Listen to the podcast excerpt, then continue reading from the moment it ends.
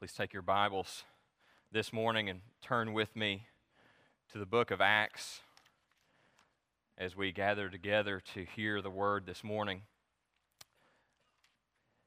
This morning, we're going to be in what is probably my favorite book of the Bible, the book of Acts. And the reason that I love the book of Acts so much is because of what we see happening in this book. You know, Luke writes and tells us what happens after the resurrection of Jesus. And so Jesus then ascends, and we see this small band of Christ followers that are huddled together in prayer uh, in a room. And then by the end of the book of Acts, we see that the gospel has gone all across the Mediterranean region. So we see the gospel going from Jerusalem and trans- going out to Jerusalem and Judea, Samaria, and uh, places like Corinth and uh, and Rome and all these different places. And so it, it's, a, it's a powerful book to read to see how the gospel uh, advances uh, through the world there. And then we see these amazing stories uh, of God working to advance his kingdom. We, we see things like Pentecost. Where the Spirit falls, Peter stands up and preaches, and 3,000 people are saved right there we see things like the story of, of Stephen and how he stood firm, proclaiming God's truth, even in the face of being killed. We, we see things like Paul going all over the world there and how he endured all these different things for the proclamation of the gospel. So Christ would be honored, and so the gospel would go forth to all these people. And so when I, when I read the book of Acts, I, I get what is part of actually a bigger story of what God is doing.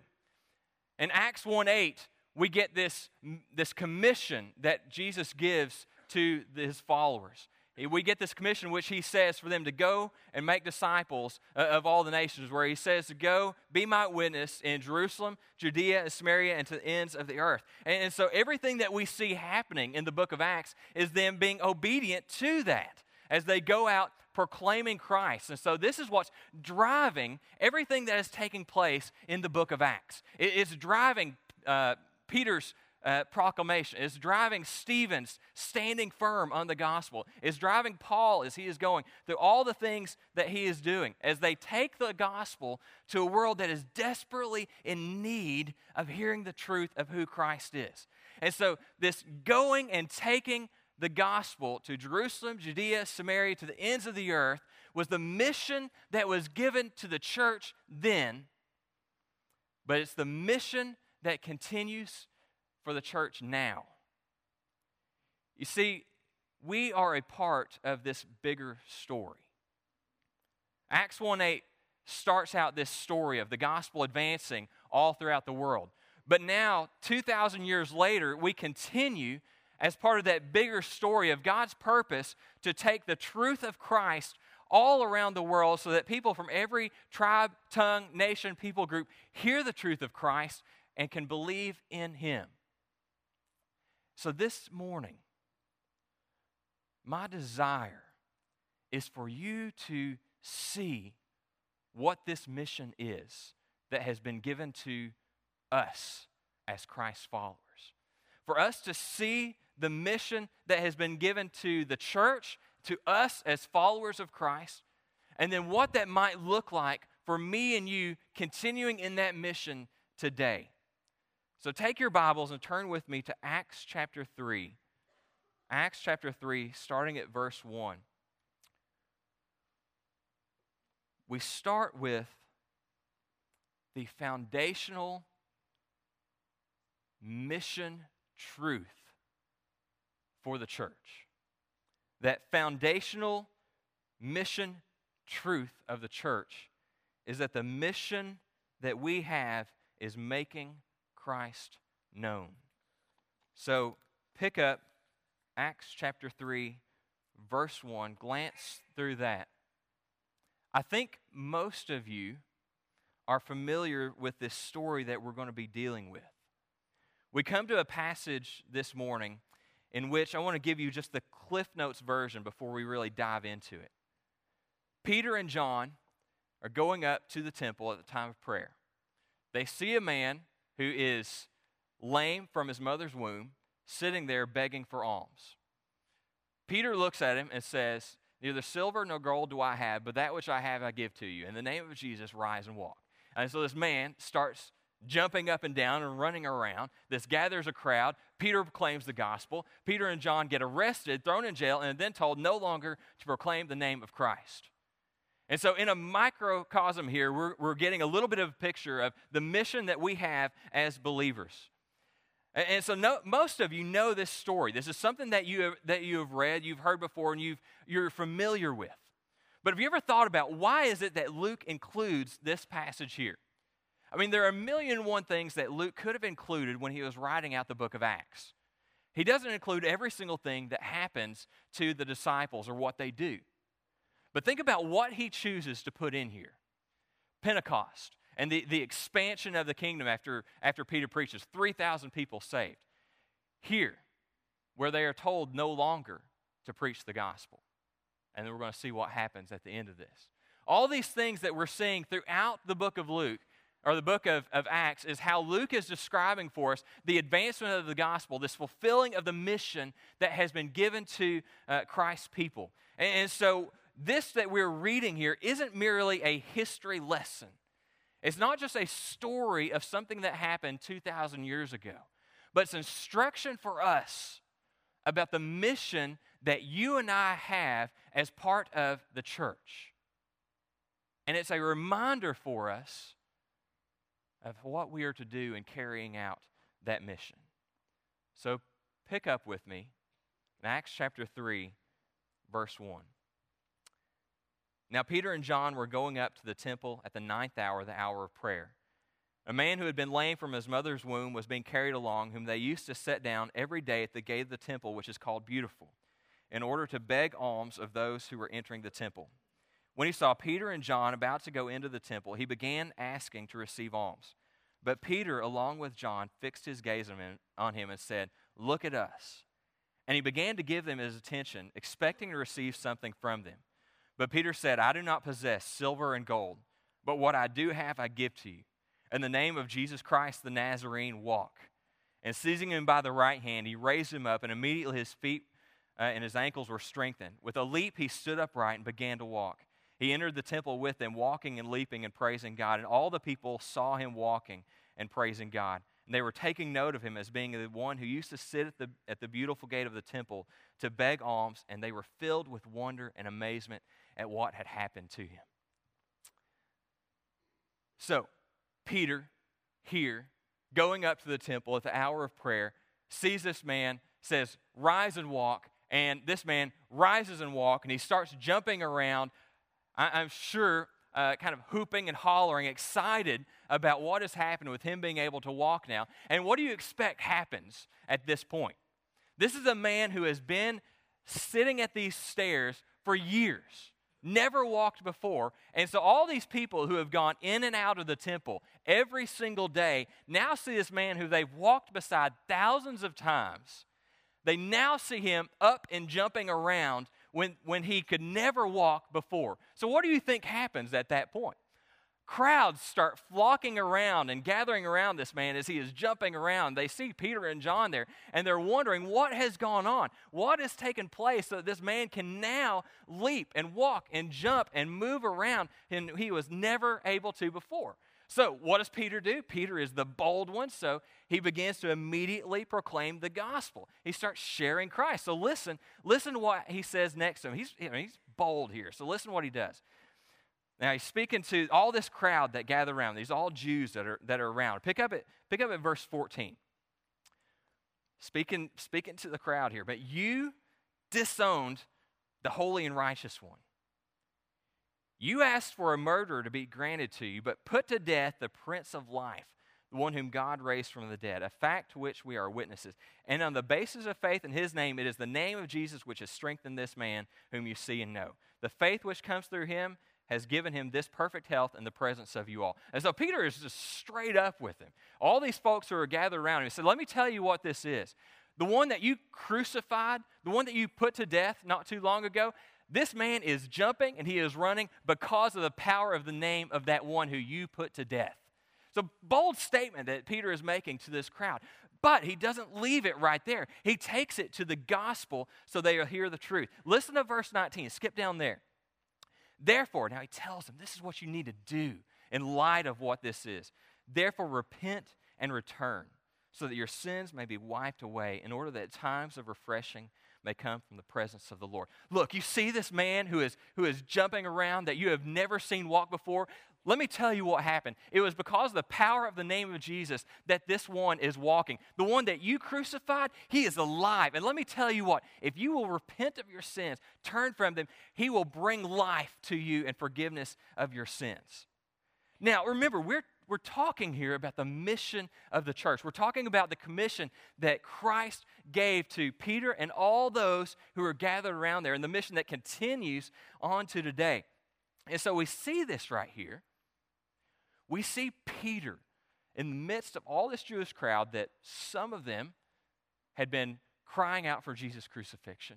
And he boldly stands before them and says, You crucified this man, but you can have forgiveness in life through him. Now, I don't know about you, but when I read this, it, it may be tempting to, for me to say, you know, that kind of boldness, that kind of just laying out the gospel is, is something maybe that I would expect from Peter. You know, he's an apostle, he was there with Christ, he walked on the water. But, but how does this relate to me? Now, here's, here's the thing I want you to see here. Even though, even though we see Peter being so bold right here. I don't want us to get the impression that the advancement of the gospel in Acts is something that was merely by the apostles. It wasn't something that was merely by those who were in leadership positions. Because I, I, think sometimes we could read something like this and say, oh, yeah, that's Peter. That's not me. Now, I want you to flip over to a couple other pages in Acts so, so you see how this works out in, in just everyday, normal believer's life. Flip over to Acts chapter 8. Flip over there for just a second.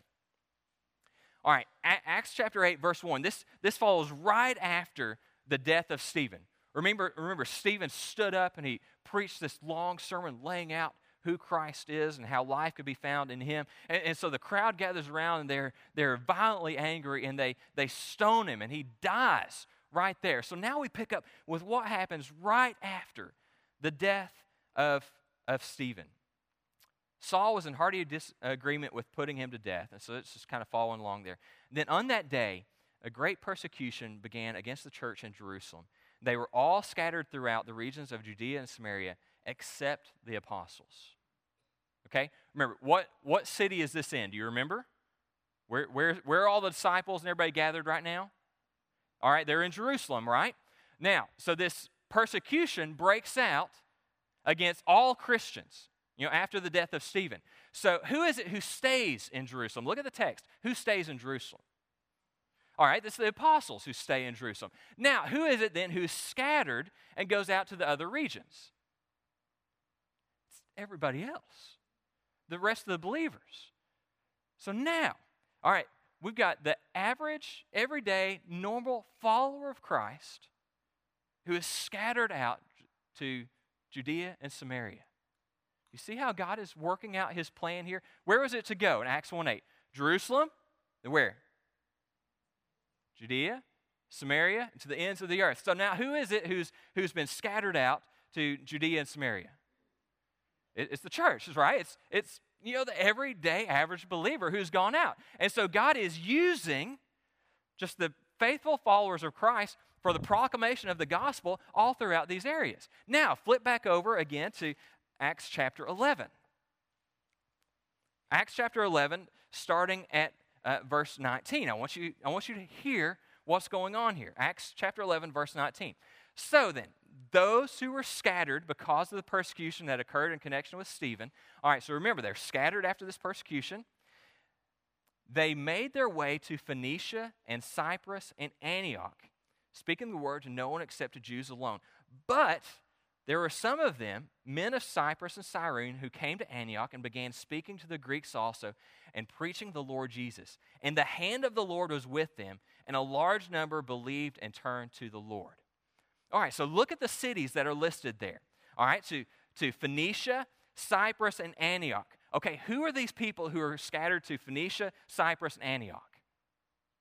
It's the church, right? It's just the followers of Christ. Now, look, again, there were some of them, men of Cyprus and Cyrene, who came to Antioch and they, they began speaking. The hand of the Lord was with them, and a large number believed. Now, I want you to remember back to reading through the book of Acts.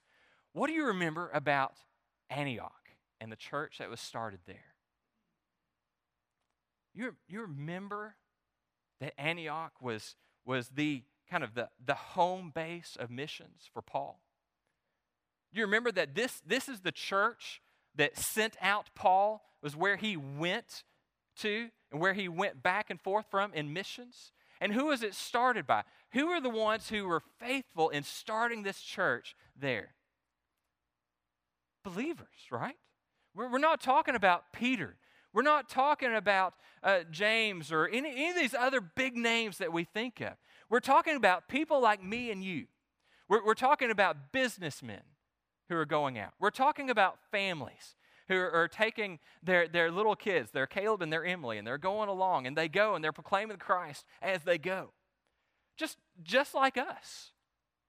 And so when we read about the gospel expanding here in Acts chapter 3, don't think, don't think that this is God just using Peter and John or some others for the proclamation of the gospel and the advancement of the gospel and the growth of the church. This is happening all over Acts, in which God is using the church as a whole for proclaiming Christ and seeing the gospel spread all across the world. And so when you see the boldness of Peter here, don't think this is not for me. This is. This is the mission of the church, not the mission of the apostles. This is the mission of the church, not the mission of the pastors.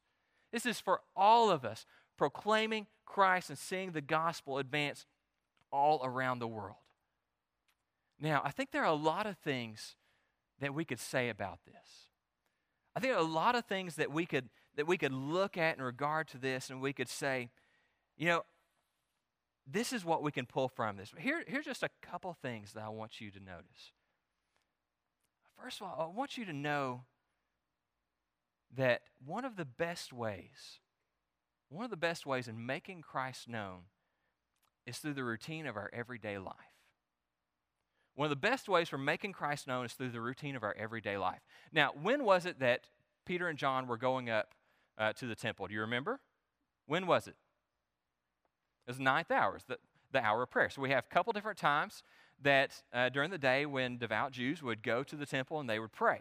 And so this is, this is something that Peter and John, other Jews, would have done many, many different times going up. And, and so God, in His providence, places this man right in front of them and so, what does Peter do? He proclaims uh, Christ to him. This man is, is healed miraculously, and then a, a crowd gathers. So, what does Peter do? Okay, there's a crowd here, so I'm going to tell him about Jesus. And so, all this happens just in the routine of his normal everyday life. One thing I want you all to remember is that one of the most powerful ways that God works is just through the routine of our everyday life and the situations that He has placed us in. Now, let me ask you two simple questions. First of all, is God sovereign over everything that happens? You can answer that one. Yes. All right, good. That's right. You're right on that. God is sovereign over every single thing that happens. Every single thing that happens in your life, God stands sovereign over in such a way that He is directing things toward His ends. Okay, we stand on that truth. Now, second question Is it possible that God has sovereignly placed you where you are in the life situation that you have right now for the purpose of making his name known? Absolutely. Okay, so if it is God's purpose to glorify his name, to make his known, eh, name known, and see the gospel expand across the world, and God is sovereign over everything, then maybe it's the case that God has placed you right where you are for the purpose of you making Christ known right where you are. I'm not, I'm not talking about missions here yet. We'll deal with some of that later.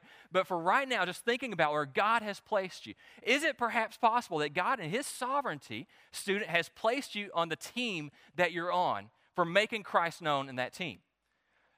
Is it possible that God has placed you in the job that you have for making Christ known in the job that you have with your coworkers? Is it possible that God has planted you on whatever street it is that you live on so that the gospel will be made known on that street? Absolutely. We, we need to get this idea we need to get this picture that God in His sovereignty has put us where He desires us for the right now at this moment for making Christ known right where we are. And so I want you to think about where God has placed you, where God has planted you, and how is it that you can make Him known? This is the mission that you have. And so, if you think about what we've been talking about, that's going to be coming up on, on August, uh, Sunday nights in August, this is exactly why what we're doing what we're doing in August. You remember one thing that we've talked about is how we're not going to be having normal Sunday night church services during the month of August. Instead, what we're going to be doing is encouraging you to take that time to do something intentional for the advancement of the gospel. That you can do something that's in the average, normal routine of your life and use that for a means of proclaiming Christ. And so, if you're a golfer, you can gather with some people that, that are unchurched, unbelievers, and play golf with them. And you have 18 holes, however long that takes, for proclaiming Christ there, for building a relationship, or for sharing the gospel, wherever God is taking that. Or that you can take where you live and you can start sharing the gospel in your neighborhood because we've already got that six to seven time blocked off. We can use the routine of our normal everyday life for proclaiming Christ. So, this, this right here is the whole reason that we're doing that in August. And so that we can take the relationships that we already have, the routines that we already have, and use those for gospel purposes. Because we remember that the mission of the church is to make Christ known. And that means the mission that you have, if you are a follower of Christ, is to make Christ known. And let that start with where you are, where God has sovereignly planted you. Now, that, that's our mission. But it should come as no surprise to us that that mission, that the message of the mission, is opposed. Because the nature of the world is to reject the message of our mission. The nature of the world is to reject the message of our mission. Listen to what happens now in response to Peter boldly proclaiming the gospel. Pick up in Acts chapter 4, starting at verse 1. As they were speaking to the people, the priests and the captain of the temple guard and the Sadducees came up to them, being greatly disturbed because they were teaching the people and proclaiming in Jesus the resurrection from the dead. They laid hands on them, put them in jail until the next day, for it was already evening. Now, what were, Peter and John doing? They were just simply proclaiming the name of Christ. And now here they're thrown in jail for that. But in reality, that, that shouldn't come as any surprise to Peter and John. It definitely doesn't, doesn't come as any surprise to us because this is exactly what Jesus said. Jesus said, Matthew 10 22, you'll be hated because of my name. If you are my follower, you're going to be hated. He also said, if the world hates you, keep in mind that hated me first. Hey, you're going to be hated if you follow after me. This is, this is the message that Paul gives us as well. He said that, that the cross is a stumbling block. He says it's foolishness to the world. I mean, think about what we're proclaiming here. Think about exactly what is the message that we're telling people. When we go proclaim the gospel, what we're telling them is that a carpenter who was put to death by the Roman government 2,000 years ago is the answer to everything in this world. All the world revolves around this murdered carpenter 2,000 years ago. I mean, can, can you imagine how crazy that might sound to someone? And oh, and, and, let me tell you this about this carpenter. He, he was raised three days later and he went back up into heaven. This, this is the hope for your life. I mean, this is something that the world hears and they think that that's absolutely crazy. So it shouldn't come as any surprise to us that this message is rejected. Because not only does it, from outside ears, sound like it's a wild tale, but just the nature of sinful fallen man. Paul says that the, the cross is a stumbling block. Not only are we telling him that this crucified carpenter is the Son of God, but we're saying to him that, that at the core, you have a problem. At the core, you are, you are dead in your sin. Now, this isn't a message that anyone wants to hear. So, should it surprise us at all when people buck against the message that we're proclaiming? That you're dead in your sin, you need Christ. This is the only way that you can have your sins forgiven. This totally goes against the way of the thinking of the world. So, it shouldn't come as a surprise to us when biblical truth, and the gospel in particular, is opposed. Now, obviously, obviously, one of the things that, that weighs heavy on our hearts right now is the recent Supreme Court decision that legalizes gay marriage. This is, this is something that rightfully grieves those who hold to the truth of God's Word. Not only because God's picture of, of marriage is, is turned upside down and perverted, but perhaps even more, that people are finding their, their satisfaction in something that is so incapable of meeting what they really need. You know, they're, they're seeking to find their, their meaning or their hope or their pleasure or their satisfaction or whatever it is in this relationship, and that can never satisfy. And so it, it's something that grieves us that we see this taking place. But at the same time, it's not something that should fully surprise us.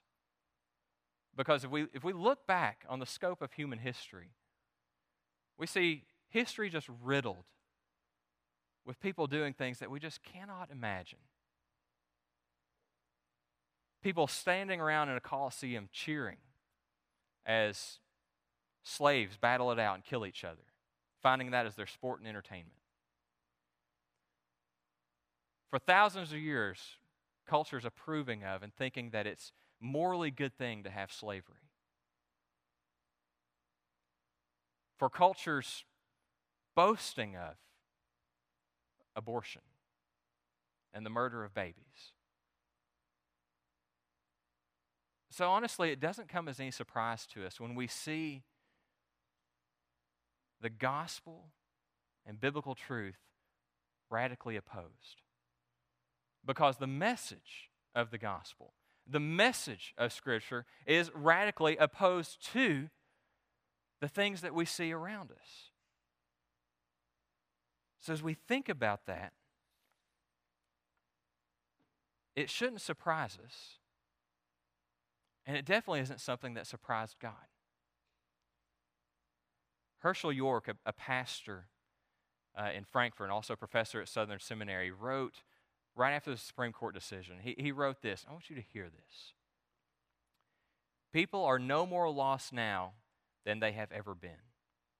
And Jesus is no less Lord now than he will ever be. We dare not cower in our churches as though God has lost anything. The only decision handed down that matters is that the gates of hell cannot prevail against his truth.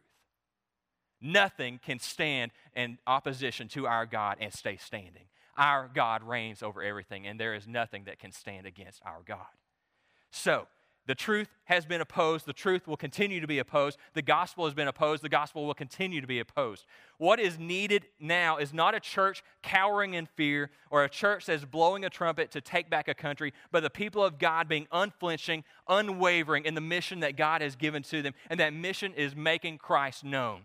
There is only one solution to the world's problems that we see around us, and that is Jesus Christ Himself. The things that we see around us are not political primarily in nature, they're not social primarily in nature, but the needs of the world are spiritual in nature. And there is only one answer to a spiritual problem that is a spiritual solution, and that is Jesus Christ Himself. And so that is why we have the mission. That is why we must be so bold and standing firm in this, in this gospel message because the world's needs aren't political, they're not social, it's spiritual, it's Christ alone is the need of the world. And so this is the message that we have to proclaim today. And this is exactly what Peter does in the face of opposition. L- look again at what Peter does here. You know, he, he's, he's pulled into uh, uh, to jail, and now he has to stand before all the Jewish leaders. And so, l- listen to what he says in, in, in chapter 4, verse 8. Pick up right there. Then Peter, filled with the Holy Spirit, said to them, Rulers and elders of the people, if we are on trial today for a benefit done to a sick man as to how this man has been made well, let it be known to all of you and to all the peoples of Israel that by the name of Christ Jesus the Nazarene, whom you crucified, whom God raised from the dead, by this name this man stands here before you in good health. He is the stone which was rejected by you, the builders, but which became the chief cornerstone and there is salvation in no one else, for there is no other name under heaven that has been given among men by which we must be saved. What does Peter do when he's, when he's confronted with this opposition? He proclaims Christ. And so now the Jewish leaders are, are perplexed at this. They see Peter just being so bold and proclaiming Christ. So they confer together and start, start asking, What are we going to do with these men? No one can deny that this man who was lame, he has been sitting here for 40 years. Now, he's jumping up and down, he's running around. No one can deny that this has happened. What are we going to do about it? So they come up with the idea that they're going to tell him no longer can you speak in the name of Jesus Christ. No longer can you mention this. And so now I want you to listen to, to what Peter says here. He, he says that uh, a- after this, he says uh, in verse 19, Peter and John answered and said to them, Whether it is right in the sight of God to give heed to, to you rather than to God, you be the judge. For we cannot stop speaking about what we have seen and heard. We, we cannot stop. You tell us to stop, but we will not stop speaking of Jesus Christ. And now I want you to understand what is actually taking place here. Peter and John are standing in front of probably some of the same people who, who led to Jesus' death on the cross, who ordered his execution. And they know that. They know that what could be next for them is facing the exact same thing. And so what does Peter do? He boldly proclaims Christ all the more. Will he stammer? Will he hem haw around? Will he lie? Will he make claims? Whatever. No, he stands firm on the truth of, how, of who Christ is. Church, let me tell you this. If it is our ambition to make Christ known, we will be opposed. If it is your ambition to make Christ known, if that is your message, if you hold that as the mission that Christ has given to you, you will be looked down on. You may lose friends. You may lose family. You may lose your job. And there may come a point where you lose your life. And I want to tell you that is okay. Because when we were called as followers of Christ, we were called with the same call as the disciples Come, follow me, I'll make you fishers of men.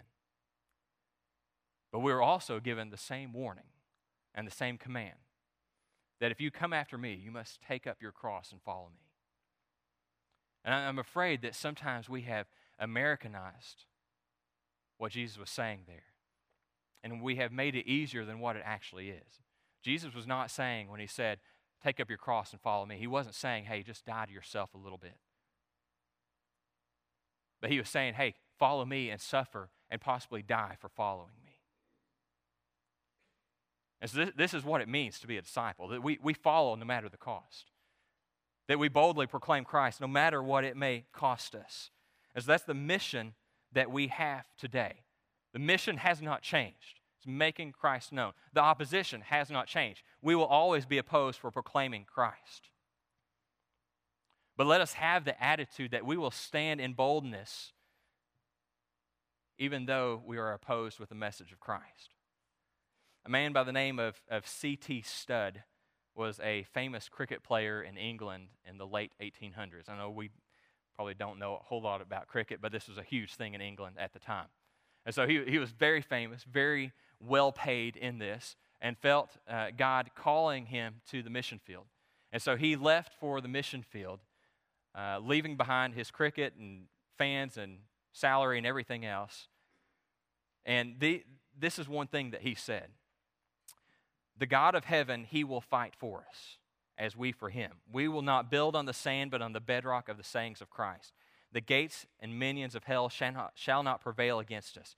Should such men as we fear, before the whole world, yes, before the sleepy, lukewarm, faithless, namby-pamby Christian world, we will dare to trust our God. He's pretty bold in his statements here.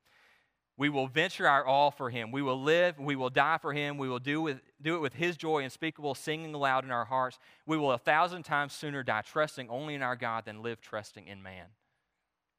The same mission that we have, making Christ known.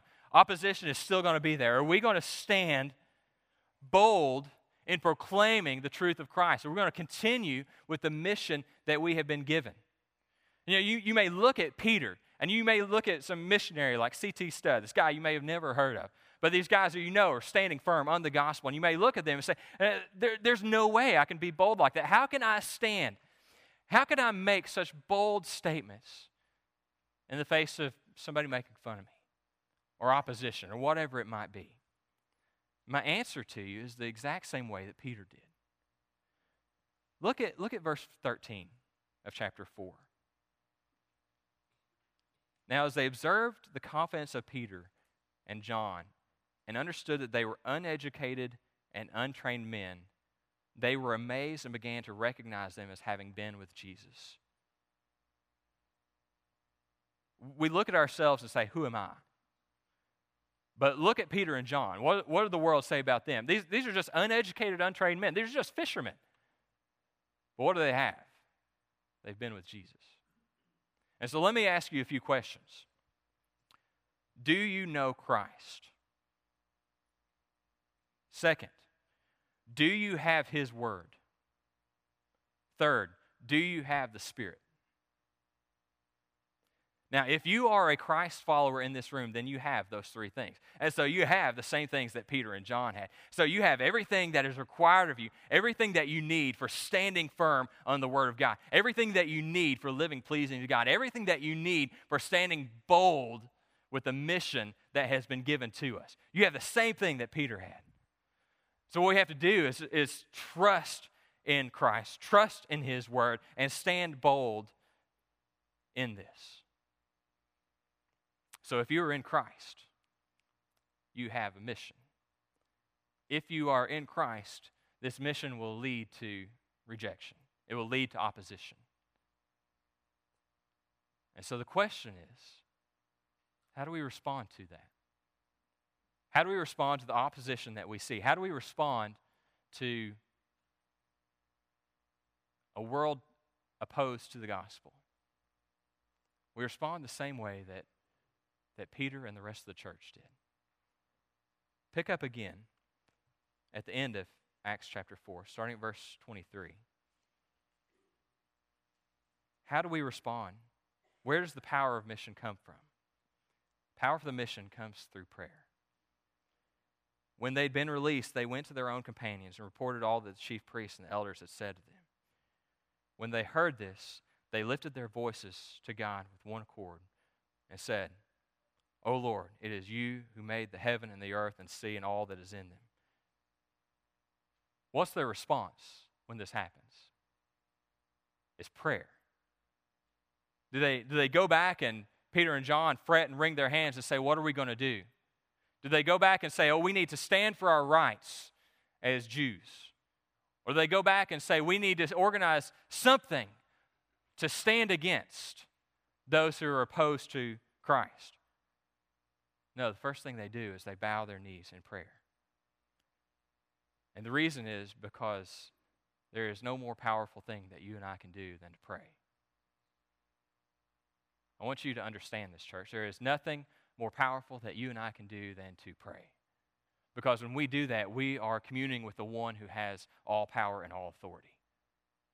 Look, look at what they call God. Look at the way they describe him. They say, Sovereign Lord, Master. Uh, this is a word in the Greek that, that describes this, the control, the authority, the reigning over things that God has. And they say, You're the one who created the heaven and the seas and all that is in them. Why are they saying these things? Because they're reminding themselves that God is the one who is sovereign over all these things. If God is the one who spoke the earth into existence, if God is the one who fills the earth and guides everything that happens, is not God the one who stands sovereign over everything that is happening in the world? Do you think that the Jewish leaders had any strength to thwart the will of God? Do you think that there is anyone alive today who has any power to thwart the will of God? Absolutely not. He is the one who reigns supreme over all things. He is the one with all authority and power. He is the one who has all things in his hands. Listen to what listen to what they say in verse 27. For truly in this city they were gathered to get together against your holy servants Jesus, whom you anointed, both Herod and Pontius Pilate, along with the Gentiles and the peoples of Israel, to do whatever your hand and your purpose predestined to occur. Now, Lord, take note of their threats. Grant that your bondservants may speak your word with all confidence, while you extend your hand to heal, and signs and wonders took place through the name of your holy servant Jesus. I mean, they're saying, God, you, you predestined everything with, with Jesus, with the death of your son. So if, if you did that, we know you're in charge of everything else. We know that you have all power and authority. So, God, take note of what is going on right now and make it that we stand firm and that we continue to be bold. I mean, l- listen to what they're praying here. In this prayer, are they asking for the persecution to cease? Are they praying that the Jews will have a change of mind. And what they're praying is that they would speak the word with all confidence, with all, bo- with all, boast, uh, with all strength and confidence. Is this not what we should pray as well? When we, when we have the mission that's been given to us, and when the message of that mission is opposed, should not the church's response be to fall on our knees and pray that we would have boldness in proclaiming that message. Now, I, I don't know about you, but I look at myself and I know that one of the things that I need is boldness. I think, especially for us, it's very easy for us to sit back and to make very little mention of the gospel. I know that's probably something each one of us in here can look at ourselves and say, yeah, that's something I struggle with. It's a lot easier for me just to stay silent and not talk to my neighbors about this or my family or my coworkers. It's a lot easier for me just to do my job and then go home. The need that you and I have is boldness boldness with the message that has been trusted to us, with the mission that has been given to us. And so, what we need to do is to pray together. To pray that God will grant us boldness that can only come from Him. So, tonight, that's what we're going to do. And every night, in July, every Sunday night in July. If you've looked at the insert that you have in your order of worship, on the back of the faith talk, there is the list of the prayer gatherings that we have. We are going to be gathering together as a church, praying for us as believers, as a church, to boldly proclaim Christ, to invest in relationships where God has placed us, and to make Christ known where He has placed us.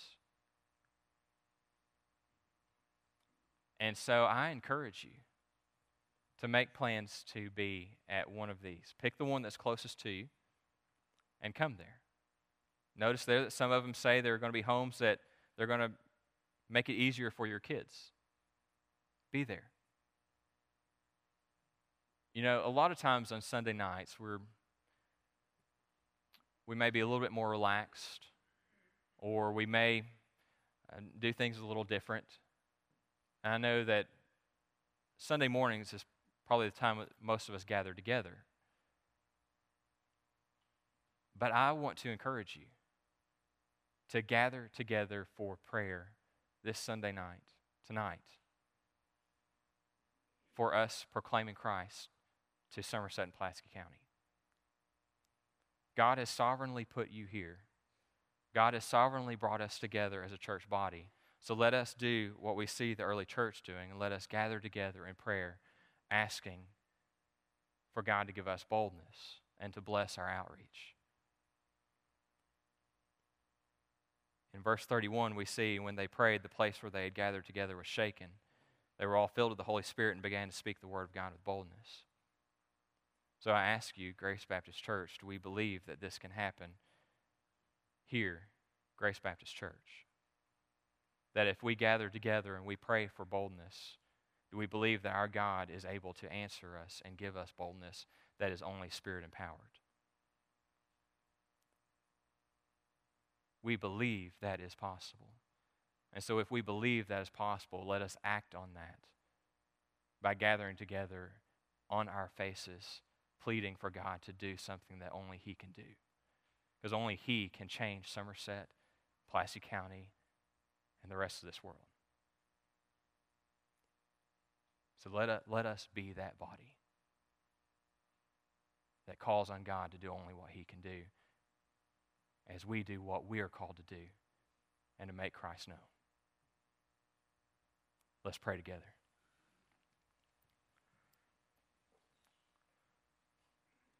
Sovereign Lord, one who made the heavens and the earth and all that is in them. You are the one who predestined everything that happened to Jesus Christ. And you are the one who reigns sovereign in every aspect of our lives. You are the one who has sovereignly placed us where we are. And so, God, we pray that you will work in us a faithfulness to the mission that you have given us. And we pray, God, that you will do something in us that can only happen by you. God, I pray that you will stir in us by your Spirit to create a boldness by the filling of your Spirit. I pray that as we gather for prayer tonight, that we will be shaken, that we will see and experience an outpouring of your Spirit that leads to us going out with boldness, with confidence, and making Christ known where you have put us. So, God, we plead this, knowing that you are sovereign master over all things. In Christ's name we pray. Amen.